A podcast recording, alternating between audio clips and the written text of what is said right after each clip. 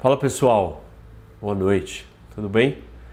Primeira live nossa aqui no canal, tô contente, muito legal.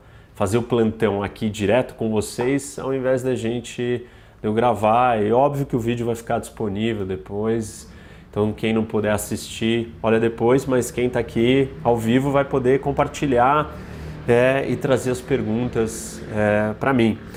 Eu já tenho um monte de pergunta que eu recebi né, pelo WhatsApp. Aliás, é, quem não está no WhatsApp pode olhar nos meus vídeos, sempre tem os, os, os, telefones ali, me adiciona. Quem não segue nas outras redes, quiser seguir, são assuntos diferentes. Cada rede eu falo de uma coisa, ou mais ênfase numa coisa.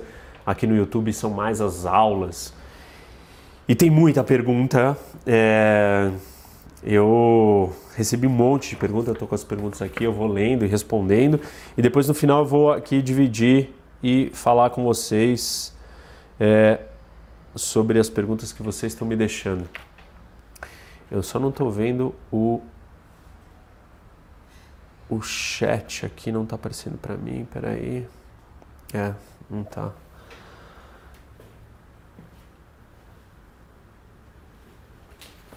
Deixa eu ver então aqui, vamos começar com uma pergunta. Um, o Lucas Bismara. Ele virou e falou assim: Boa tarde, professor Roque, me chamo Lucas e sou de Niterói. Gostaria de saber por que a ONU, entre outros órgãos, não reconhece a Somaliland, Somalilandia ou Somaliland. É um território, uma região é, junto da Somália e não reconhece porque, assim, tudo que nós não queremos nas relações internacionais é fragmentações, milhões de países ou vários povos ou vários é, grupos querendo ser autônomos e independentes. Não sei se vocês têm alguma ideia, mas só na África, e tem um estudo que diz que se você desse independência para todas as ambições de independência ou de autonomia que existem, nós teríamos mais de 3.700 países. Existem 193 países no mundo reconhecidos ou dentro, membros da ONU. É, só na África, se todo mundo que quisesse ter um país pudesse ser um país, são 3.700. Qual o problema disso? Muita instabilidade, número um. Número dois, você não tem divórcios dessa natureza amigáveis, eles são tensos eles provavelmente geram conflitos e guerras. Então nós não queremos sair reconhecendo novos territórios porque vai abalar o princípio da soberania, vai trazer muita instabilidade no, no sistema internacional. Alguém vai dizer, falar, ah, mas por que, que a Somalialândia é, pode e outro não? Então, é, tá aí é, essa primeira resposta. O Valdecir, boa tarde, professor. gostaria que fizesse uma aula sobre a geopolítica do Estado Islâmico. Tem um vídeo meu que fala para onde foi o terrorismo internacional, o terrorismo fundamentalista é, islâmico. E eu falo bastante do Estado Islâmico. Não é bem um vídeo da geopolítica do Estado Islâmico. Ainda vou fazer um desse, legal essa ideia, não estava na minha lista, vou adicionar. É, mas assiste esse do terrorismo que você vai gostar, já tem muita informação ali sobre isso. É, o Gabriel é, de Curitiba, ele vira e fala assim: Olá, boa tarde, professor. Admiro bastante seu trabalho. Gostaria de pedir um vídeo sobre a geopolítica chilena e o que ela vai passando com essa nova constituinte. Vou fazer, não estava na lista, a lista é grande, tem um monte de países, mas claro, o Chile é um país diferenciado, importante. É, ainda vai aparecer um pouco mais quando eu trouxer a terceira parte do vídeo da geopolítica da América do Sul, que ficou faltando, vários de vocês estão pedindo e tal, e querem, mas eu vou fazer esse vídeo, então fiquem tranquilos. Olá, professor Roque, esse é o Cauê Agostinho, é, de Jaraguari. Ele fala o seguinte: você poderia me explicar a diferença entre o Brasil sofrer sanções econômicas relacionadas à Amazônia ou se anunciar que possui uma bomba atômica ou está desenvolvendo ela? Se o Brasil decidir ter um programa nuclear é, militar, ele vai sofrer sanções econômicas e talvez muito mais severas do que sanções que possam vir por causa da Amazônia ou pressão da comunidade internacional ligada com a, Amazônia. A Amazônia sim é uma preocupação do mundo, é um problema, os países estão atentos, mas a questão de armas nucleares é ainda mais grave por várias razões é, armas nucleares, você tem é, uma insegurança no mundo, você tem um tratado, você desestabiliza esse tratado se começar uma corrida armamentista nuclear. Se o Brasil decidir ter uma bomba atômica, provavelmente a Argentina também vai decidir. Se a Argentina e o Brasil decidirem, quantos outros lugares e regiões do mundo vão atrás de bombas atômicas e o mundo não quer isso? A pressão seria mais forte, mais dura em cima do Brasil. E você tem que saber para que você quer uma bomba atômica. É, no caso do Brasil, não faz nenhum sentido. Ângelo Rodrigues Bruno, de Duque de Caxias. É, como seria a legislação e os sistemas de governo em uma colônia humana em outro planeta, por exemplo, Marte? Eu não sei, Ângelo, mas eu diria o seguinte: é, o sistema de governo e a legislação de um país são fruto da sua história e cultura política. Quando a gente fala assim, ah, por que a China não vira uma democracia? Depende da cultura política. Cultura política é os fatos históricos que aconteceram, o que você armazenou de comportamento, é, de valores, que tipo de natureza existe ali. Para a China é mais difícil você ter uma cultura livre, liberal, é, que respeita o indivíduo, com uma cultura, é, histórias de dinastias, de autoridade central, uma civilização hidráulica. Esse é um assunto interessante quando eu fizer a aula da China, é, vocês vão entender isso. Mas é isso, eu diria que Marte então vai ter o sistema político de acordo com a cultura daqueles que colonizarem ou que vivem lá. O Rafael Canova, de Rio Brilhante, é, diz o seguinte: Olá, professor, tudo bem? Tenho 18 anos, estou apaixonado pela filosofia, mas tenho nenhum direcionamento por onde eu devo começar a ler. É, filosofia é interessante, acho que você tem que começar pelos gregos, os clássicos, mas talvez um livro, é, Mundo de Sofia, é, um livro que fala de filosofia básico e mais genérico assim, mas eu diria que você deveria começar pelos clássicos, os gregos, depois disso. Tiago Freitas, boa tarde, gostaria de propor um tema. Putin é um ditador na Rússia. Normalmente, quando esses admiradores morrem, as coisas nesse país tendem a ficar ainda pior. Como você vê um possível cenário da Rússia sem a mão pesada do Putin? Ou ele e seu fim fariam com os irmãos, ou ele em seu fim faria como os irmãos Castro em Cuba? É, cultura política de novo é, a Rússia, se não tiver uma autoridade central forte estru que estruture e segura o país, ele tende a se desintegrar, porque parte daqueles territórios todos eles foram ocupados e conquistados, dada a sua geografia, a ausência de barreiras naturais. Então, certamente, se o Putin cai, vai surgir um outro líder forte, é, ditador que vai ter a mão de ferro ali e vai controlar todo o país. Se isso não acontecer, a tendência do país é se desintegrar e a cultura e a população, eles esperam um líder forte que ponha ordem nas coisas. E vários desses lugares do mundo ou desses países que têm essa cultura política, é, a ênfase da população é: eu prefiro alguém que traga ordem do que todo mundo possa ser mais livre e a gente tenha que amadurecer como um grupo e chegue em regras plausíveis que, enfim, satisfaçam a todos. Eu diria que, é, de uma maneira sucinta, quando Putin sair dali, morrer, acontecer alguma coisa com ele, um outro novo Putin vai surgir e vai dominar a Rússia. E, é, e essa é um pouco da história russa. Pedro, Olá, professor, tudo bom? Eu sou Pedro, eu sou, tenho 16 anos. Primeiramente, gostaria de parabenizá-lo pelos vídeos. Você não sabe quanto me ajuda, ainda mais nessa situação que o mundo se encontra. Que legal, eu fico muito contente de saber que é, eu, de alguma forma, contribuo é, para o conhecimento, educação. Eu sou professor, isso me satisfaz. É, tem uma missão, tem um lado né, é, humano de você é, trazer conhecimento para as pessoas. O Senhor me animou a estudar a matéria que antes eu julgava ser chata, me fez ter outra visão do mundo. Sou muito grato por isso, professor. Obrigado. Minha sugestão seria Geopolítica da Oceania, ah, apesar de achar que ela já está na lista. Olha, a Oceania em si não estava na lista, mas a Austrália estava. É, posso fazer primeiro da Oceania e depois da Austrália. Vou incluir. Minha dúvida é: o Brasil pode algum dia ser uma potência mundial?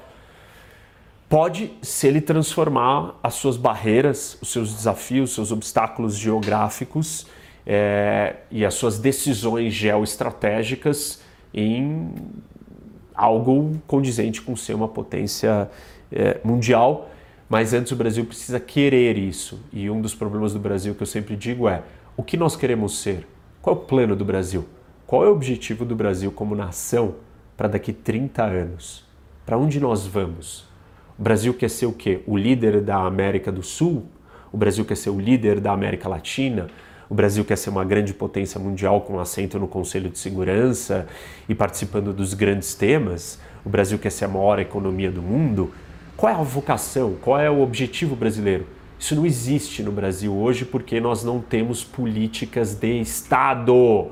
Só temos políticas de governo. Política de Estado é o Estado ele é maior do que o governo, os governos vão e vêm. A cada quatro anos você muda o governo. O Estado não, ele permanece. O Estado brasileiro continua e ele tem que continuar. Então são pensamentos estratégicos de longo prazo. No Brasil, nós não sabemos quem queremos ser, dificilmente seremos é, uma, uma potência mundial desse jeito. O Caio Vagula Ribeiro, de Diadema. Bom dia, professor Rene, tudo bem? Gostaria de deixar a sugestão para vídeo: a geopolítica da Alemanha ou da França? É, olha, é, eu estou fazendo, esses estão na lista, sim. Essas, esses temas das geopolíticas de alguns desses países, eles estão em outros cursos meus por aí, e alguns deles eu não vou poder disponibilizar é, abertamente. Mas, quem sabe em breve eu trago um curso aqui para vocês, para quem quiser fazer. É, na medida do possível, eu vou é, falando de outros temas paralelos e tentando contar um pouco sobre os países. Diego Reis, Itaúna, Minas. Boa tarde, professor. Sugiro um vídeo que resume direitos e deveres entre federação, os estados e cidades. Por exemplo, no que se refere às receitas com origem em impostos, o que fica na cidade na forma direta, o que é repassado para a federação e pelo estado, quais são os deveres, qual a responsabilidade das cidades. É, no Brasil nós temos entidades diferentes, né? É, nós temos a entidade, a federação, é, os estados e os municípios. Então são níveis de autonomia diferente, cada um tem as suas responsabilidades, nós temos os impostos nos três níveis e normalmente a gente debate, discute é, dentro de federações qual é o nível de autonomia legislativa, qual é o nível de autonomia tributário, ou seja, receita, dinheiro, quanto que cada um desses pode ter de dinheiro, quanto que cada um desses pode é, legislar e sobre quais temas, e, enfim, o que, que você pode fazer separado, no geral, é, do resto da federação. Esse é um tema legal, eu vou pensar em fazer um vídeo sobre isso.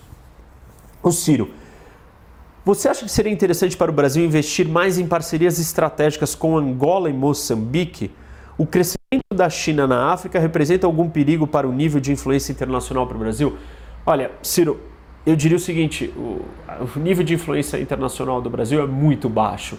Nós temos problemas muito sérios aqui dentro e o Brasil cada vez mais se apequena internacionalmente, não está participando das grandes discussões, dos grandes temas. É, somos uma economia ainda muito fechada. O Brasil não tem um plano estratégico de quem ele quer ser na esfera internacional. Isso nos deixa limitado. A gente transitou é, na época do governo do PT entre abraçar o mundo em desenvolvimento, os países da África e países uh, mais problemáticos como o Irã, por exemplo, que no meu ver é, foi errado. E agora, no começo da, da administração do Bolsonaro, acenamos para os Estados Unidos, mas aí era muito mais uma coisa pessoal, talvez entre o Bolsonaro e o Trump. É, se perdeu com a saída do Trump, o Brasil está nesse momento, acho que num limbo é, onde ele quer ir. Eu entendo que o Brasil deveria estar mais próximo das grandes potências, é, principalmente as democráticas, ou seja, Europa e Estados Unidos. Rafael, o litoral mais recortado influencia nos portos? Influencia no acesso, na entrada e saída, né? É, quando você tem aqueles dentes, aquelas bacias todas, como a bacia do Prata, é, aí é, a fácil navegação, aquilo é uma área geralmente melhor para você ter um trânsito de mais navios. Claro que a questão do porto em si depende de outros fatores como a profundidade e o acesso do porto com as outras regiões. Porque não adianta o porto estar tá num lugar e o centro produtivo está muito longe. Então, a questão do porto tem a questão física, geográfica do porto em si e a sua localização estratégica dentro dos mercados do país. Esses são os outros fatores importantes. Joel Lima, do Ceará, um vídeo sobre a geopolítica do Atlântico Sul. Legal, gostei. Não estava na minha lista, vou colocar. O Ayrton, a minha pergunta tem relação com os países sem acesso ao mar, professor. Como fica a situação da força naval desses países? Alguns não têm, outros têm, mas não tem é, como usar isso ou tem que deixar parado em outros países ou colocam a sua força naval dentro de um lago e não é, do mar. Então é uma marinha fluvial, mas realmente eles ficam comprometidos. Quando vai ter vídeo sobre as Coreias? Tá na lista, gente, tá na lista. Geopolítica do Paquistão. O Paquistão é, não tá na lista porque a lista tá grande, mas ele é um país importante, eu vou colocar. É o único país islâmico que tem bomba atômica, super instável, vizinho é, da Índia e rival da Índia e do é, Afeganistão. Então ele está no meio entre a Índia, que é uma grande potência crescente atômica, é, é uma das fronteiras ali de tensão, porque são duas potências atômicas brigando, Paquistão e Índia, e está do lado do Afeganistão. O Paquistão é um dos países é, que causa mais temor, por exemplo, para o acesso de grupos terroristas a uma bomba atômica. O objetivo deles é roubar e acessar uma das bombas do Paquistão e constantemente eles atacam as instalações nucleares do Paquistão para tentar roubar essas bombas. Acho que eu falei disso no meu vídeo da geopolítica da bomba atômica, se não, tá aí a informação para vocês que é interessante. É, seria legal um vídeo sobre a geopolítica de Marte, sem dúvida, é, esse está na lista, não Marte, mas geopolítica do espaço, e aí óbvio que Marte entra um pouco na história. O, isso quem falou foi o Alan e o Jefferson de Campinas. Poderia falar no próximo Plantão Rock ou então fazer um vídeo falando sobre as formas de estados unitários ou federados e, se possível, claro, abordar a diferença entre uma federação e uma confederação. É, eu não sei se você assistiu meu vídeo da União Europeia, Jefferson, mas eu começo explicando um pouco das diferenças de grau entre, entre federação e Estado unitário, falo da Espanha e tal, e assim por diante é, mistura um pouco todos esses outros.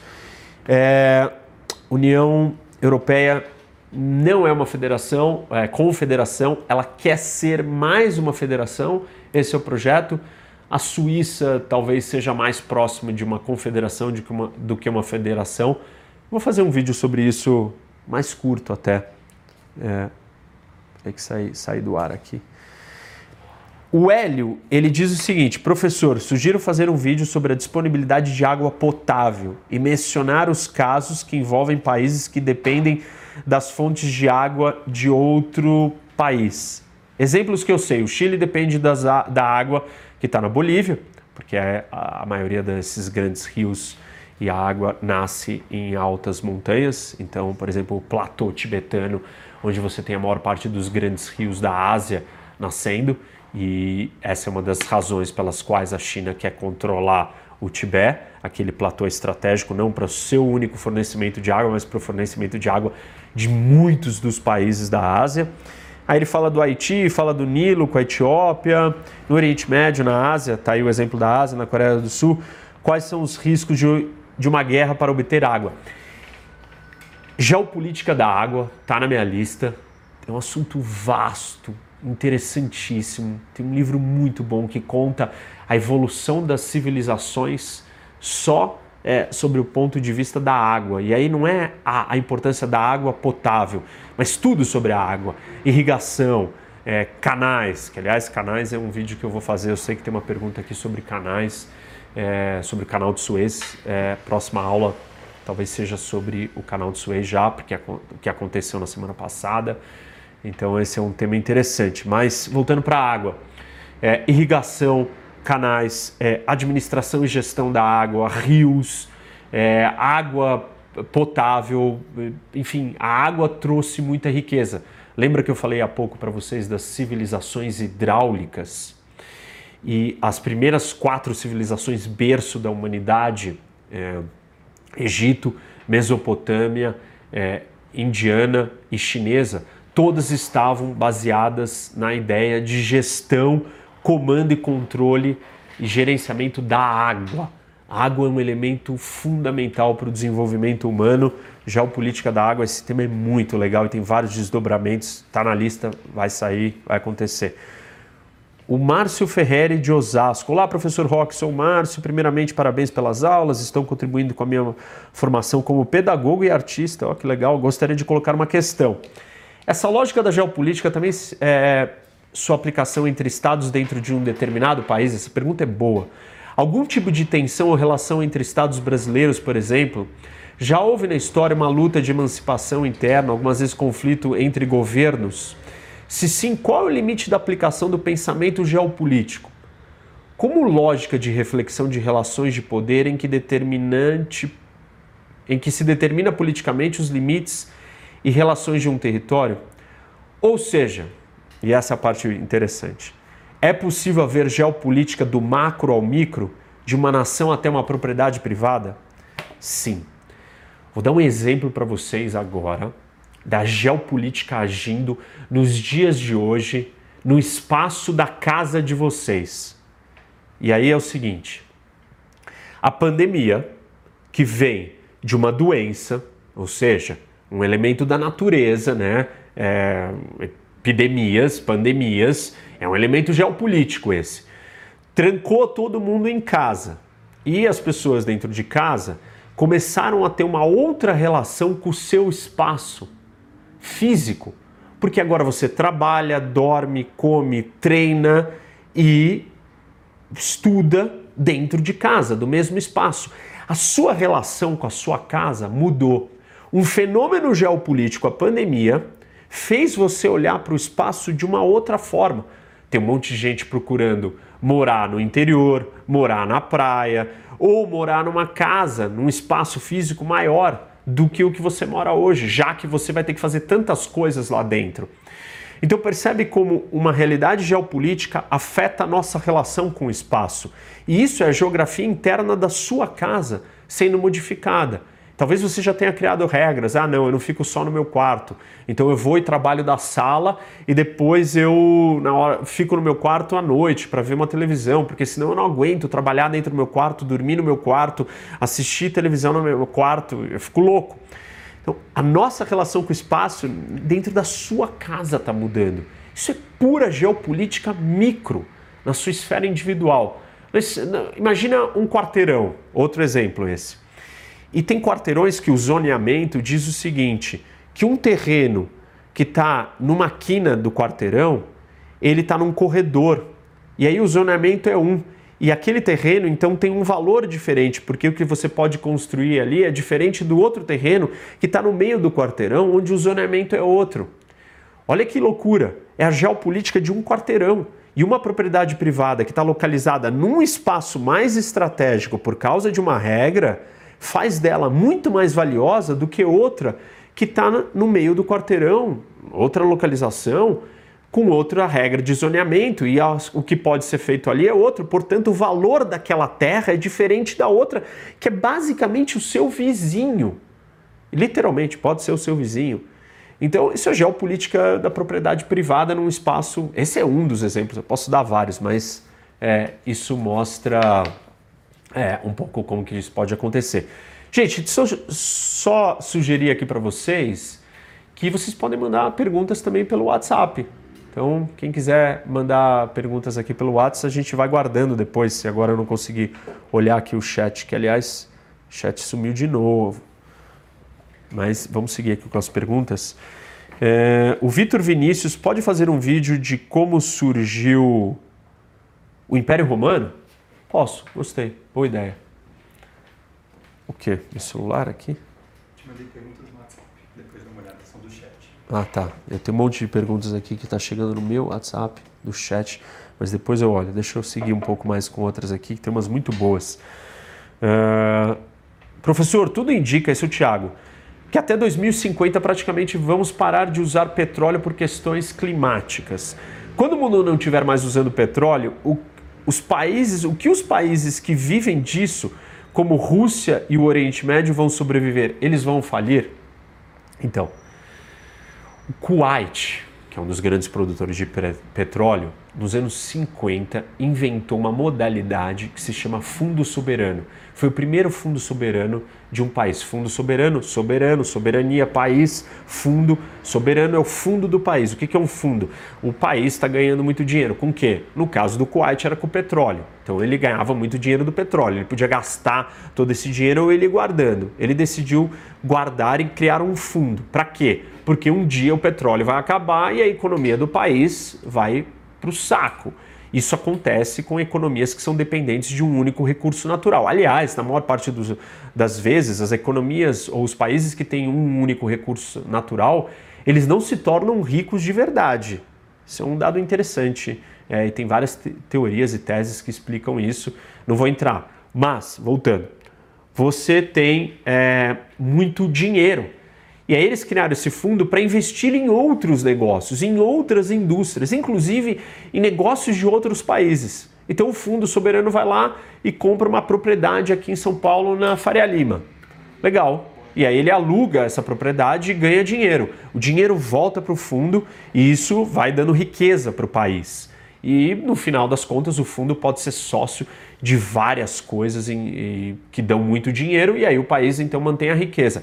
Vários desses países já perceberam que eles precisam achar uma transição e investir em outras coisas. É isso que Dubai fez. Os Emirados é, investiram em vários imóveis, quiseram se tornar um hub, um centro de negócios financeiros, turismo, já pensando no fim do petróleo. Essa é uma estratégia inteligente, mas ela tem que ser bem executada. A Rússia tem fundo soberano? Tem. Mas aí o fundo soberano realmente ele é usado de uma forma econômica, ou seja, eu vou investir no menor, melhor negócio possível para ter um melhor retorno para que o país continue sendo rico, ou eu vou usar isso politicamente e vou distribuir para os meus amigos. Usar politicamente é distribuir para os seus amigos. Aí o Putin pega um pouco do dinheiro e dá para a Venezuela, pega um pouco do dinheiro e dá para o seu outro aliado no leste europeu e assim por diante. Aí o fundo não vai adiantar salvar o país quando acabar o petróleo. Mas essa é uma estratégia. O Júlio Rafael Silva. Olá, professor. Eu gostaria de uma sugestão para um tema de aula: Geopolítica dos povos sem país. Acho super curiosa é, a história dos povos, dos curdos, dos judeus e de outros. Muito bom. Acho que eu vou fazer primeiro, então, a geopolítica dos curdos, que estão localizados em quatro países. Aliás, essa pode ser uma pergunta para vocês responderem para mim para o próximo vídeo. Quais são os quatro países que a população curda está predominantemente localizada? O Diego, uh, uruguaiana. Gostaria de contribuir com um questionamento sobre a Amazônia Azul. É possível afirmar que a manutenção da soberania desta, da Amazônia Azul, perpassa tal qual sua congênere verde, a exploração sustentável das suas riquezas? Olha, a gente está vivendo numa realidade é, que a questão da sustentabilidade é um fator, goste ou não você, concorde ou não, ela é um fator de transformação do ambiente geográfico da natureza. E isso tem impactos no mundo. É, e a gente não precisa nem entrar nas questões políticas controversas sobre isso, mas o fato é que as transformações é, da natureza e a exploração têm efeitos nocivos. Se nós poluirmos a nossa costa, a nossa Amazônia, Amazônia azul, é, nós vamos ter um problema com a pesca, que é uma produção importante do Brasil, nós vamos ter um problema é, com vários outros recursos que tem ali. Então a gente tem que explorar aquilo com cautela. É, não, não acho que a gente não tem que explorar, mas nós temos que estar encontrar os meios de fazer isso da melhor maneira possível. Uh, professor, nesse momento que o agronegócio ganha importância geopolítica, esse é o Eduardo Luiz, do Rio de Janeiro. Poderia fazer um vídeo sobre a diferença entre as regiões do Brasil que são cultiváveis, principalmente é, Matopiba, e os belts americanos, principalmente a região que fica entre os Apalaches e as Rochosas? Qual a importância do rio Amazonas e do rio Mississippi para ambas? O, o Mississippi ele é muito mais importante para os Estados Unidos do que o Amazonas para o Brasil, porque o Mississippi ele cruza na maior área contígua, é, fértil e agrícola, produtiva do mundo. E o Amazonas ele cruza numa área que ela não é produtiva agriculamente, porque ela é uma grande floresta. O Amazonas é um grande rio, é uma grande bacia, mas não dá para comparar com a localização onde ele está. Se o Amazonas tivesse colocado nas regiões mais, sobreposto nas regiões mais ricas do Brasil de terra, quais são elas? São as menos tropicais, são as mais ao sul. Isso seria melhor. Claro, a fronteira agrícola brasileira está crescendo, expandindo e chegando perto do Amazonas com a transformação do Cerrado. Isso é um dado geopolítico brasileiro, mas ainda não chega ao Mississippi. Eu compararia o Mississippi com a Bacia do Prata, mas o Brasil não controla a Bacia do Prata. Se o Brasil controlasse a Bacia do Prata, aí sim é, seríamos da força e do poder que o, é, que o Mississippi. O Erickson Herbert. Olá, professor, bom dia. Meu nome é Erickson, sou professor de História e atuo no ensino regular, dando aulas para o ensino médio e fundamental. Gostaria de saber a sua opinião sobre a atual condição do continente africano no cenário geopolítico se existe a possibilidade de imaginarmos uma projeção a médio e longo prazo sobre as condições econômicas do continente e as possíveis relações comerciais estabelecidas com os outros países. Essa pergunta é muito interessante, Herbert. Ou Ericsson, né? Por quê?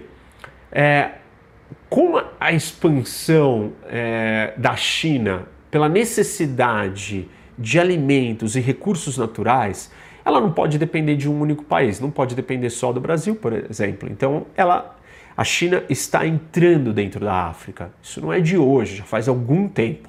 E a Índia também está indo para a África. Então, você tem uma disputa. É, a África ganhando de novo uma relevância de grandes potências querendo ir para lá atrás dos seus recursos naturais.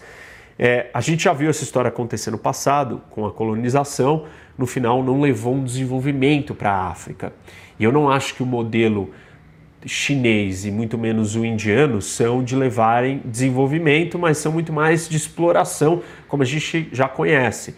É, vai depender da África é, ter aprendido com a história e ser mais cautelosa nessas parcerias. Sim, abrir e precisar do capital, dos investimentos, da participação é, dessas potências crescentes interessadas nos seus recursos, mas também saber colocar os limites e extrair vantagens para si mesma, que não só uma exploração pura você, e nós temos assistido algumas manifestações disso, de populações na África não querendo o modelo chinês de exploração, que é vai lá atrás dos trabalhadores chineses, inclusive para operar é, investimentos dentro dessas grandes obras que estão sendo feitas na África. Outros já estão preocupados com o nível de endividamento que esses grandes projetos estão causando nesses países africanos. Então, a gente tem, tem muita coisa acontecendo na África, muitas transformações. Para o Brasil, particularmente, seria interessante se a África enriquecesse, porque nós estamos aqui no. Dá para ver aqui? Dá. Atlântico Sul. E aí, quem está diretamente é, próximo do Brasil é a África. É, então, se isso daqui se tornar uma grande potência de rota marítima, de troca entre esses dois lugares, é, o Brasil está num lugar estratégico, numa localização bem estratégica. O Diego de Uruguaiana né, gostaria de contribuir com um questionamento sobre a. Ah, não, esse eu já falei. Oh, página errada, peraí. Paulo. Olá, professor, me chamo Paulo, acompanho todos os seus vídeos. Gostaria que você fizesse uma aula sobre a geopolítica da África. Falei da África, agora vou fazer. É muito interessante. A África são dois mundos separados, né? A parte do norte da África, que é o, é o Saara, e, que é um grande deserto é, e ela tem uma característica própria, conectada com outras regiões, talvez, muito mais aqui com o Oriente Médio, Mediterrâneo, e depois você tem a África subsaariana. É, então, esses são dois grandes, das divisões mais básicas da África, mas eu vou fazer um vídeo. O Kleber Custódio, uma terceira guerra mundial será inevitavelmente uma guerra nuclear? Você sabe que fizeram essa pergunta para o Einstein, como que vai ser a Terceira Guerra Mundial e como que ela vai ser travada, que tipo de armas. E a resposta dele foi: eu não sei, eu só sei que a Quarta Guerra Mundial vai ser entre paus e pedras. Ou seja, a Terceira Guerra Mundial vai destruir tudo e nós vamos retroceder no tempo e vamos voltar para a Idade da Pedra. Então, talvez é, essa seja uma resposta, a resposta do Einstein. É, a minha resposta é não necessariamente. É, pode ser que sim, é, mas pode ser que não. A gente viu a Guerra Fria não virou uma guerra quente, em parte pela questão nuclear. No meu vídeo da geopolítica da bomba atômica, eu explico que às vezes as armas tão destrutivas seguram e colocam um freio para que você não use o último recurso. Claro que uma guerra mundial é, ela é um ambiente de muita instabilidade. O único momento que foi usada uma bomba atômica foi numa guerra mundial, na Segunda Guerra Mundial, quando os Estados Unidos jogou no Japão. Então, é, aí a gente tem talvez alguma referência. É, o Jonathan Bernardes, de Minas. Boa noite, professor. Sou inscrito no seu canal e gostaria de tirar uma dúvida sobre os assuntos abordados em seu vídeo. Se o Mississippi é o Heartland dos Estados Unidos, onde seria o Heartland do Brasil? Parabéns pelos 100 mil inscritos. Teu canal é o melhor canal de geopolítica do YouTube. Obrigado, Jonathan. E vamos lá. Então, aqui, ó, Brasil. É, o Mississippi é o Heartland dos Estados Unidos. Onde é o Heartland do Brasil? O Heartland normalmente é aquilo que produz talvez a maior riqueza, seja o lugar mais estratégico. Onde que se produz a maior riqueza no Brasil? Onde? Onde estão as regiões mais ricas do Brasil? A gente ia falar no Sudeste. É, o maravilhoso seria se a gente controlasse a Bacia do Prata. E o Heartland seria mesmo o coração da Bacia do Prata, fosse um território brasileiro. Não é, porque você tem Uruguai, você tem Argentina. Então, não, talvez não dá para dizer que a Bacia do Prata seja o nosso Heartland. O Sudeste é a região mais rica. Lembra das, é, das contraposições que eu expliquei da, dos geopolíticos brasileiros, que eles falam o seguinte que você tem antagonismos aqui, né? Que é o antagonismo do Oceano Atlântico e do Oceano Pacífico, a bacia amazônica e a bacia do Prata. E aí o Brasil está colocado no meio dessas quatro forças. O Heartland seria mais ou menos alguma coisa aqui no meio. Para esses pensadores, o Heartland da América do Sul é a Bolívia. Então, qual que é o território do Brasil que estaria mais perto é, da Bolívia? Aqui o centro do Brasil. Não acho que isso é o Heartland brasileiro. Eu diria que o Heartland brasileiro está no Sudeste. Talvez um dia, se a gente conseguir transformar a riqueza da Amazônia em riqueza, a bacia é, amazônica, o rio amazônico seria o nosso Heartland. E se a gente dominasse a Bacia do Prata, certamente a Bacia do Prata, indiscutivelmente, seria o nosso Heartland. Uh, o João Vitor Medeiros. Professor, é, o senhor falar sobre como a geopolítica do Vaticano, qual a influência dele no cenário global. As viagens do Papa faz realmente são importantes ou somente um símbolo de tanta influência? Ou seja, o Vaticano é importante geopoliticamente? O Vaticano em si não, mas o que ele representa, que são valores e, e a religião. Tem um pensador que é o Samuel Huntington, e ele fala que nós vamos a próxima guerra do mundo vai ser uma guerra entre civilizações. O que define uma civilização são os seus valores, cultura e valores. Valores é representado por religiões. Então nós vamos ter o um mundo dividido em grandes blocos. Um bloco aqui é a civilização da América Latina. Outro bloco é o ocidental, outro bloco é o africano, outro bloco é o islâmico, outro bloco é o indiano, você tem o bloco ortodoxo eslávico, que é a Rússia, o leste europeu, todos esses outros aqui, deixa eu virar para cá. É, você tem o bloco ou a civilização confucionista, você tem a budista. E é isso. E o choque de civilizações seria entre essas civilizações. O Vaticano representa a civilização ocidental é, e eu diria que a civilização latino-americana. Então, é, esse choque ele é, se dá em bases religiosas. Eu, talvez nos últimos anos nós não vimos mais um crescimento tão grande desses fatores, mais outras coisas é, caindo. Deixa eu olhar aqui um pouco das perguntas que estão entrando pelo WhatsApp, é, que são as que estão aqui no, no chat. E como tem tanta gente falando, eu não vou conseguir seguir, então eu vou ler aqui do WhatsApp. Antônio Rocha Pereira, professor, acha possível a, a Malásia criar um canal cruzando seu território, tornando o Estreito de Malaca pouco útil e Singapura um país muito menos influente? Existem projetos é, da construção de um canal desse é, na Tailândia que cruzaria aqui e eliminaria é, Malaca.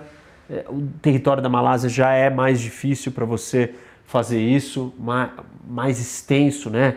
é, mais grosso aqui, a faixa de terra que vai ter que cortar aqui na Tailândia, ele é mais curto, tem um projeto para esse canal.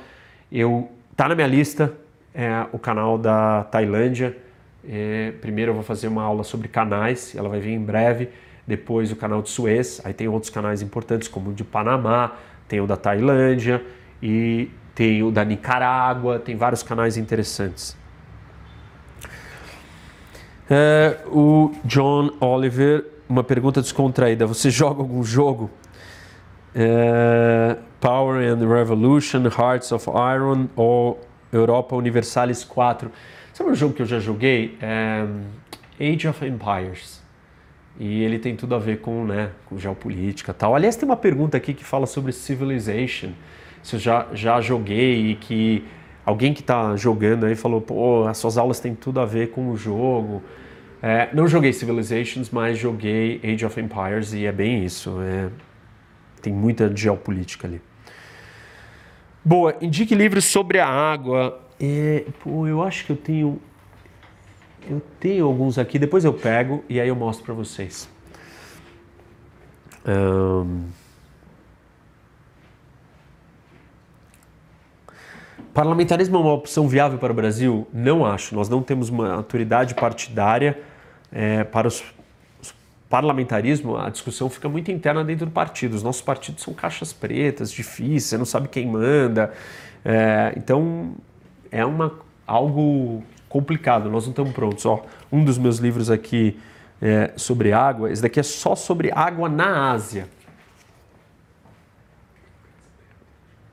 acho que não está aqui. Não, nessa daqui.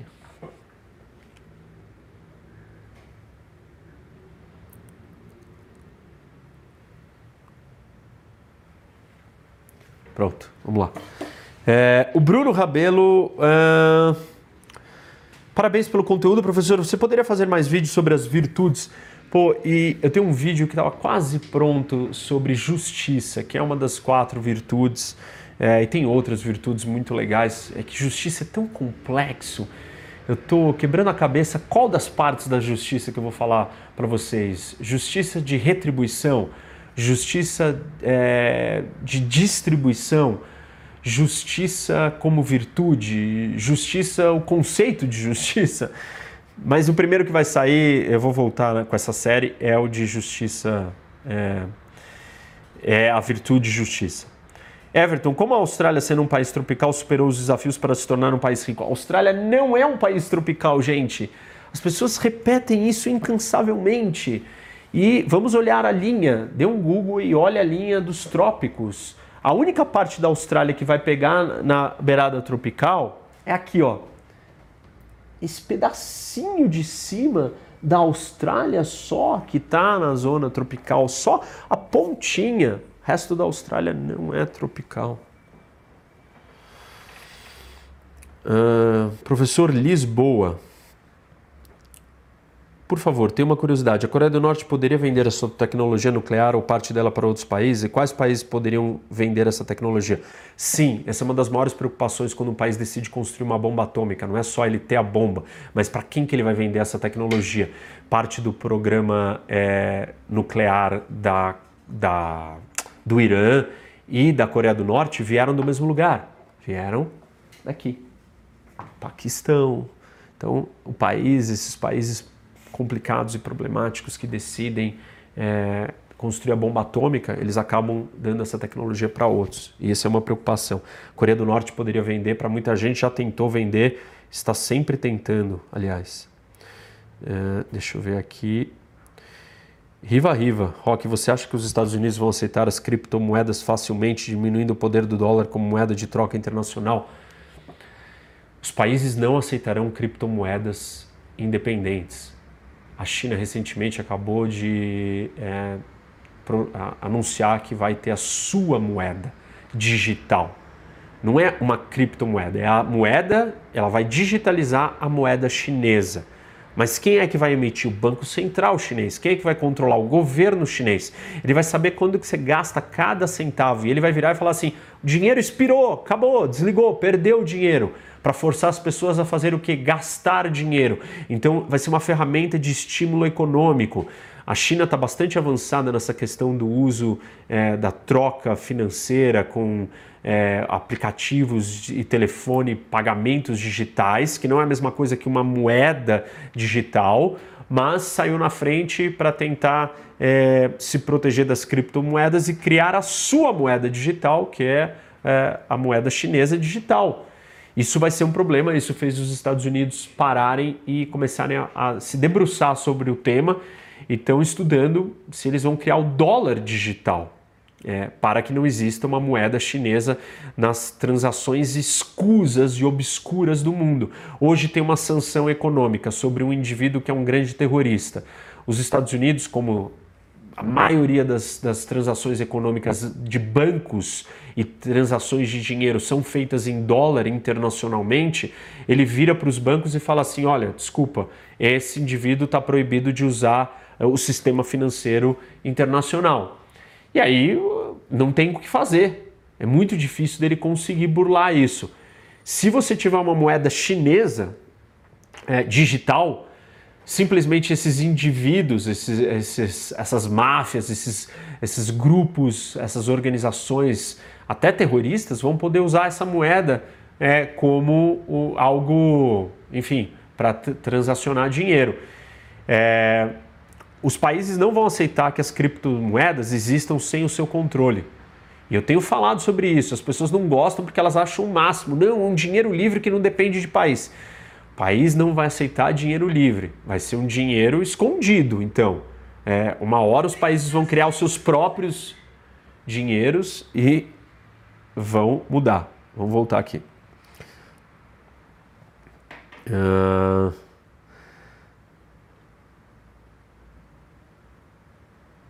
Rodrigo de Almeida, para que time você torce? eu não acompanho futebol, né? eu prefiro jogar do que assistir, mas eu sou corintiano, para tristeza e alegria de muitos. Boa noite, professor. Me chamo Nicolas, tenho 16 anos, sou do interior de São Paulo. Antes de tudo, gostaria de parabenizar pelos seus vídeos, mas bem gostaria de saber que maneira alguém pode ingressar em agências internacionais como a ONU por exemplo, você pode contar um pouco do seu caso. Existem dois jeitos de você trabalhar numa organização internacional: ou como um servidor público internacional, que é trabalhando para a organização, ou como um diplomata, representando o seu país. Se for como um diplomata, é uma carreira diplomática, você ingressa no Itamaraty, no caso do Brasil, e vai buscar uma posição dentro das organizações internacionais. Se for como um servidor público internacional, você tem que entrar num processo seletivo.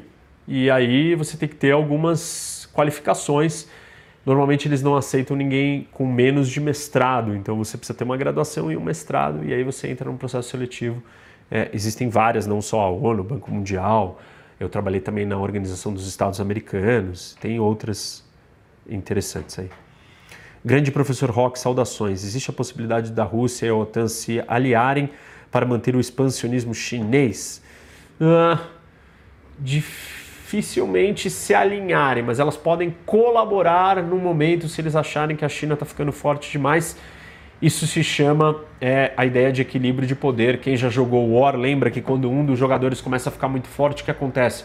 Todos os outros se juntam para constituir um equilíbrio e contrapor aquele que está ganhando a hegemonia, a supremacia em relação a todos numa situação que a China começa a ficar muito forte e aí ela vai ter que incomodar este território aqui da Ásia Central, isso já está começando, né?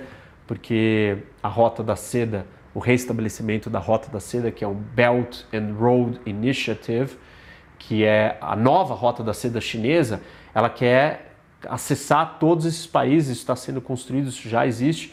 Isso incomoda um quintal, um território que a Rússia dominou, é, a China cada vez mais toma, está presente nessa região, isso pode incomodar a Rússia, mas por enquanto eu não vejo é, nada disso, ao contrário, eu vejo a Rússia e a China juntas.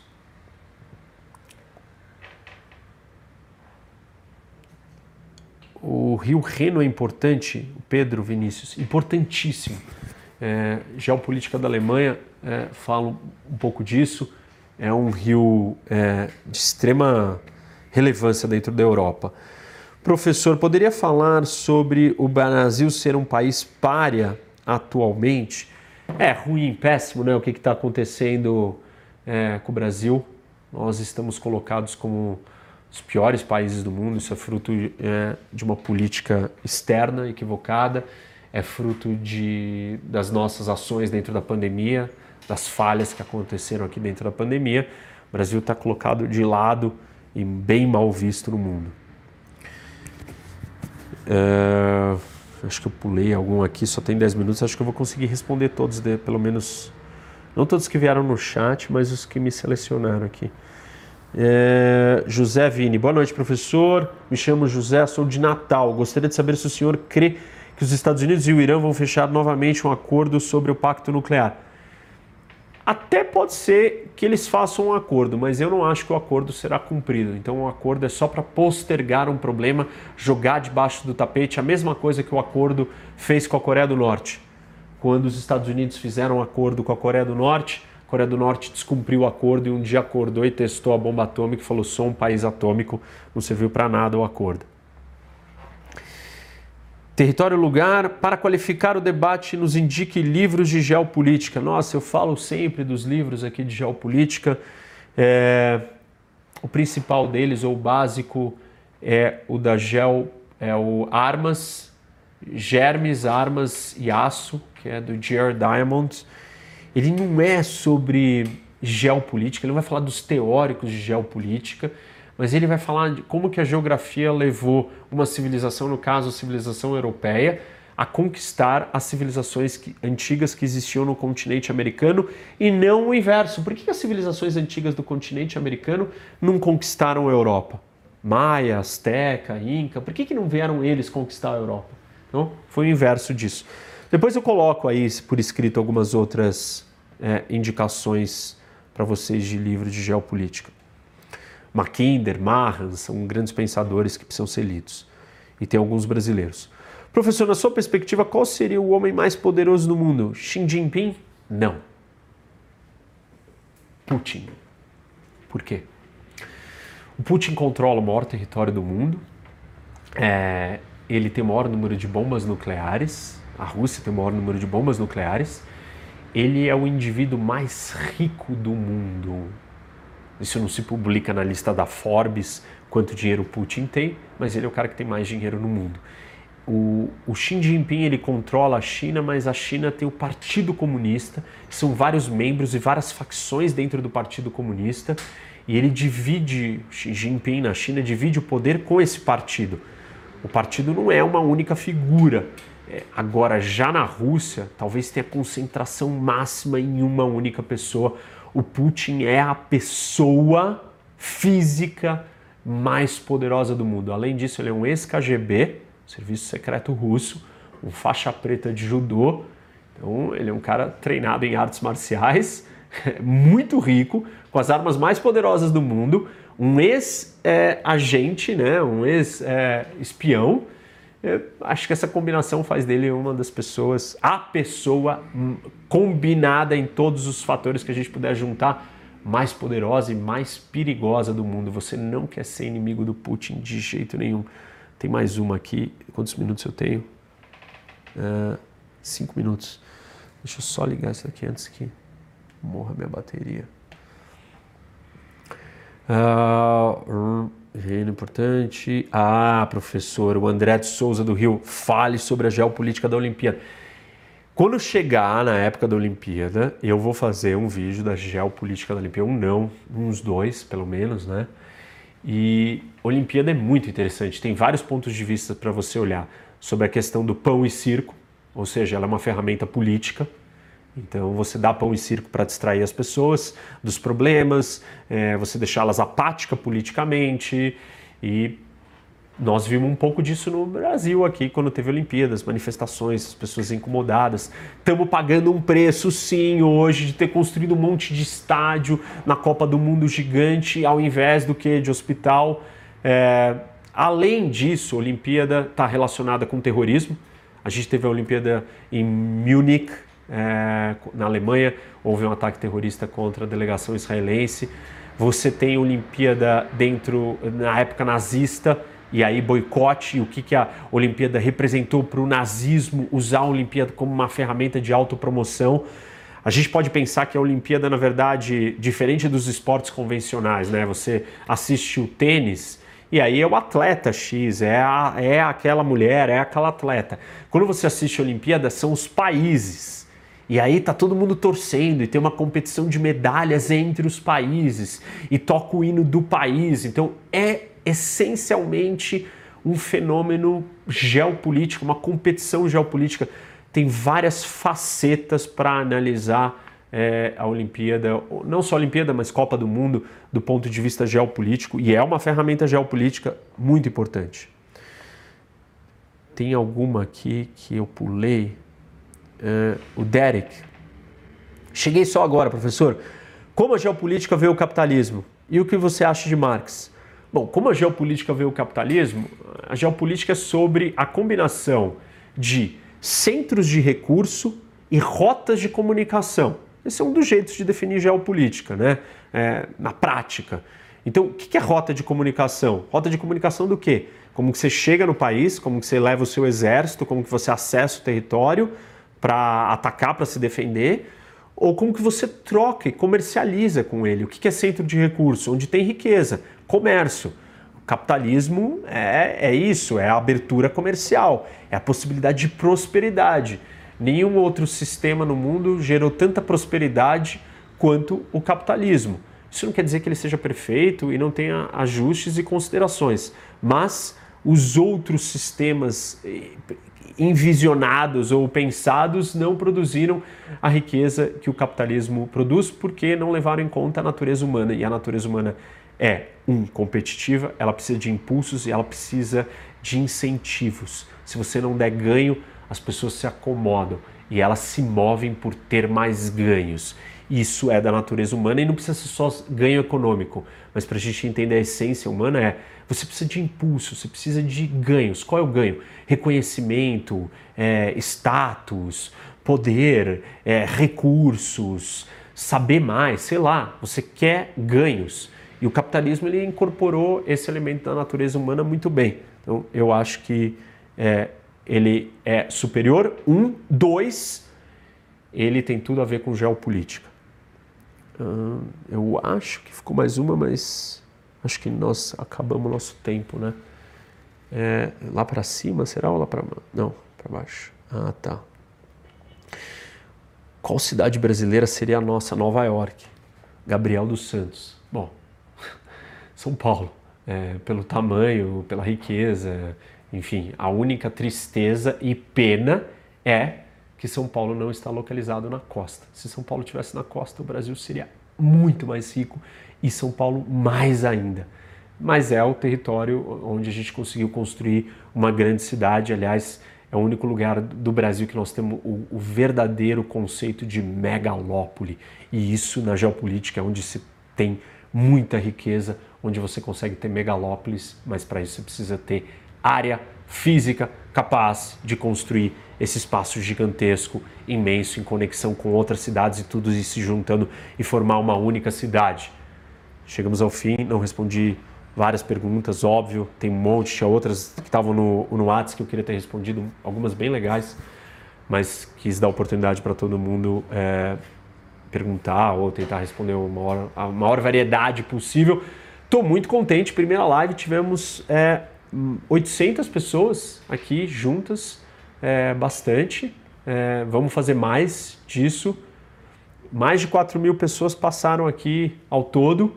É, vamos fazer mais lives no plantão. Acho que esse formato é legal. Quero trazer outros convidados e debater, conversar com eles também. Essa é outra coisa que eu estou pensando. Espero que vocês tenham gostado. Quem não assistiu, o vídeo vai continuar compartilhado. Então, é, chame os seus amigos para assistir se vocês gostaram. Semana que vem tem vídeo novo. Ah, tinha uma pergunta, essa eu tenho que responder. Professor, faz mais que um vídeo por semana. Adoraria, mas é muito trabalho. E não é, não é só pesquisar o conteúdo, gente. Eu preciso organizar o conteúdo para vocês. Pra, a maioria das pessoas ou é, das mensagens que eu recebo fala que pô, é didático, que é fácil de entender. Claro, porque a gente pensa, eu quebro a cabeça aqui, como que eu vou explicar isso? Como que isso vai fazer sentido? Como que eu organizo de um jeito mais simples, mais acessível? E isso requer muito tempo. Então eu não consigo gravar é, mais do que um vídeo por semana, é muita coisa. Já uso os finais de semana para fazer isso, é difícil. Mas a gente vai tentar dividir em vídeos menores e pílulas menores e jogar aí também para vocês assistirem, porque às vezes você assiste uma aula inteira esquece uma parte do começo e com uma pequena parte é, vai te lembrar de outros conceitos que você já esqueceu. É isso aí, gente. Chegamos ao fim. É, obrigado. Espero que vocês tenham gostado. Vamos fazer mais esse formato. E até semana que vem. Valeu. Não se esqueça, vem debater com o professor Rock.